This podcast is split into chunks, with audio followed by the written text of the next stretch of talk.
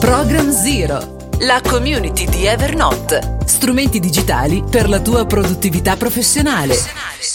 Ciao a tutti e benvenuti ad una nuova puntata del podcast sulla produttività personale. Io sono sempre Marco Govoni e oggi, sempre parlando di Evernote, affrontiamo un argomento molto molto importante, ovvero quello dei tag. Eh, perché è un argomento così importante? Presto detto, i tag sono uno strumento potente, ma allo stesso tempo, se non usate all'interno di una precisa metodologia, di, un, di uno schema, di un piano, possono diventare il nostro peggior nemico e incasinarci veramente la vita. Eh, è proprio per questo motivo che io all'inizio eh, ne sconsiglio l'utilizzo in maniera massiccia.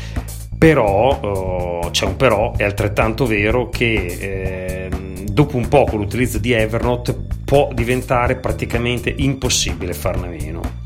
Ecco, vediamo quindi eh, oggi come usarli in maniera intelligente. Innanzitutto facciamo un passo indietro. Che cosa sono i tag? Beh, semplicemente delle etichette. Probabilmente il tag, eh, se ci pensiamo, è uno di quei pochi elementi che in maniera trasversale mantiene la sua identità e la sua funzione un po' in tutte le applicazioni. Eh, se ci pensiamo bene, eh, qualsiasi sia il software che stiamo usando, alla fine il tag è sempre quello, se, eh, di fatto è sempre uguale, è sempre un'etichetta che eh, può essere utilizzata per... Ehm, marcare un qualcosa, diciamo. Bene, dicevamo quindi che i tag sono delle etichette che ehm, possiamo appiccicare alle nostre note. E tra l'altro in Evernote i tag hanno alcune caratteristiche eh, che li rendono molto interessanti. Eh, le, principali, le, pri- le tre principali sono le seguenti. Eh, primo, i tag sono praticamente illimitati. Si possono avere fino a centomila tag per ciascun account. Secondo, ogni nota può avere più di un tag associato, quindi in pratica io posso appiccicare ad ogni nota più di un tag, uno, due, tre, quelli che mi servono. In ultimo, molto interessante anche questo, i tag possono essere raggruppati su più livelli, ovvero possiamo incapsulare tag all'interno di altri e creare una gerarchia. Queste caratteristiche quindi ci permettono di ehm, organizzare le nostre note in modo da avere una visione completamente differente rispetto all'utilizzo mh, diciamo tradizionale di Evernote basato sui taccuini. Eh, abbiamo infatti visto nella puntata precedente che ehm, i taccuini non sono altro che contenitori di note. Quindi viene spontaneo, normale, ed è giusto che sia così, utilizzare il taccuino, o meglio utilizzare un taccuino per ciascun progetto che abbiamo, riempiendolo con le note relative appunto a quel progetto.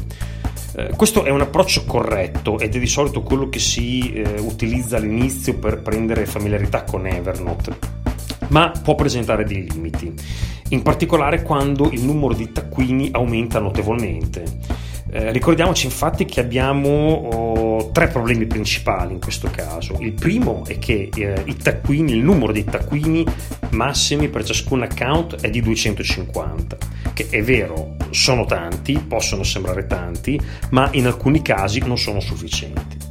Eh, secondo, i taccuini si possono raggruppare, ma eh, con una gerarchia ehm, di un solo livello, ovvero posso avere un taccuino padre che contiene eh, n taccuini figli e basta, non posso ehm, incapsulare ulteriori taccuini all'interno di un taccuino.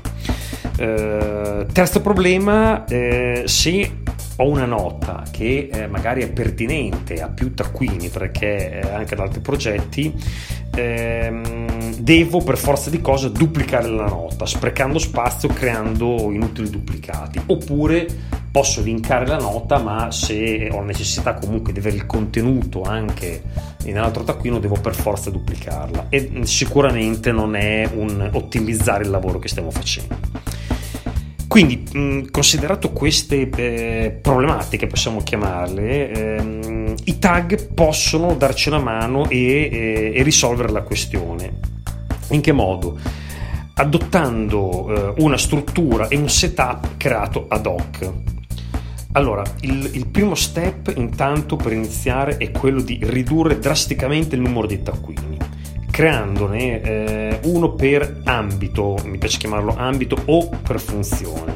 Io per ambito intendo una sorta di macro argomento che può essere ad esempio oh, lavoro, oppure personale, oppure famiglia, quindi un taccuino che contiene tutte le note dell'ambito lavorativo, un taccuino per tutte le note dell'ambito personale e via dicendo. Se non si vuole optare però per una scelta del genere, allora mh, possiamo adottare un'altra soluzione che tra l'altro personalmente mi piace molto eh, perché è ancora più semplice, ed è quella di avere solo eh, due o tre taccuini, o meglio uno per funzione. Mi spiego: un taccuino che contiene tutte le note nuove, un taccuino invece che possiamo chiamare archivio, che in pratica contiene tutte le nostre note, e magari un altro taccuino che è quello che utilizziamo da condividere con chi vogliamo in caso di necessità. Quando quindi creo una nuova nota non dovrò andarmi a preoccupare in quale taccuino metterla, perché la scelta sarà ristretta tra una, due o al massimo tre opzioni. Questa fase, che eh, io chiamo di setup, sarà comunque poi oggetto di un podcast specifico, in quanto è propedeutica all'utilizzo ottimale di Evernote, ed è quindi molto importante che ve la spieghi nel dettaglio. Ma torniamo a bomba, torniamo ai nostri tag. Eh, supponiamo quindi eh, di avere in qualche modo ridotto il numero dei taccuini a due, a tre o addirittura ad uno solo. Il secondo step, quello eh, importante relativo ai tag, è quello di andare a disegnare quindi la gerarchia dei nostri tag. Questa fase è ovviamente differente per ciascuno di noi, in quanto la, questa gerarchia va disegnata su misura in funzione delle proprie attività, ma soprattutto del proprio approccio mentale. Questo perché la tabella dei tag sarà un po' come la nostra nuova pagina principale di Evernote, che consulteremo quando vogliamo avere una visione d'insieme.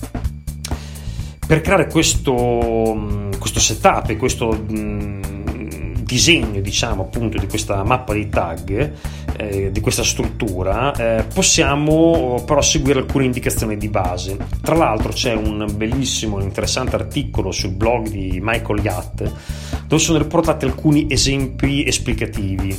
Eh, il link lo trovate sul sito di Program Zero, che vi ricordo è all'indirizzo p zero punto co. Um, ecco in sintesi comunque quali sono alcune delle linee guida che possiamo seguire.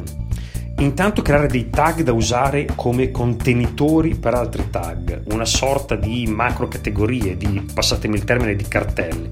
Questi tag eh, fateli iniziare sempre con un carattere speciale, ad esempio il punto, così non verranno utilizzati eh, come veri tag nelle note, ma hanno solo l'obiettivo e lo scopo di contenere altri tag.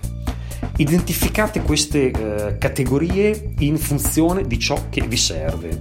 Un esempio potrebbe essere categoria eh, quando, categoria persone, categoria progetti. All'interno poi di questi, di questi tag eh, andiamo a creare altre sottocategorie e così via. Ad esempio nel, nella categoria persone posso andare a mettere eh, i nomi dei miei collaboratori: Stefano, Marco, Giovanni, Antonio, vi dicendo. All'interno della categoria progetti posso andare a mettere tutta la lista dei vari progetti, ogni progetto sarà un tag apposito. Ecco, a questo punto cosa succede?